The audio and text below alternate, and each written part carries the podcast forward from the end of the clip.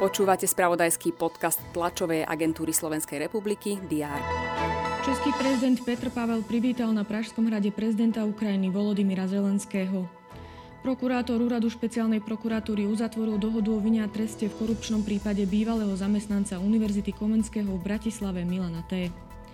Medziročný pokles maloobchodných tržieb pokračoval aj v máji, a to o 8,5 Výsledok odvetvia negatívne ovplyvnil najmä 9-percentný pokles tržieb podielovo najvýznamnejších nešpecializovaných predajní, kam sú zaradené hyper a supermarkety.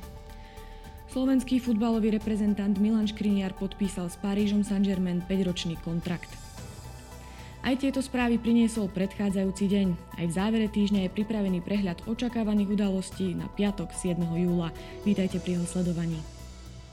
Ministerka spravodlivosti Jana Dubovcová a predsednička správneho súdu v Bratislave Žanet Hajdinová budú hovoriť o aktuálnom stave na novovzniknutom správnom súde v Bratislave a tiež o jeho ďalšom fungovaní.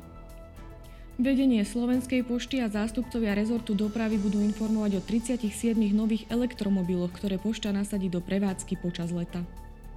Na rizika jazdy autom a zbytkového alkoholu počas festivalu upozorní polícia spolu so Slovenským združením výrobcov piva a sladu. Ukrajinský prezident Volodymyr Zelenský pokračuje v návšteve Českej republiky. Navštíviť má aj Turecko. Rakúsky kancelár Karol Nehammer, predseda maďarskej vlády Viktor Orbán a srbský prezident Aleksandar Vučič budú rokovať o nelegálnej migrácii na tzv. balkánskej trase.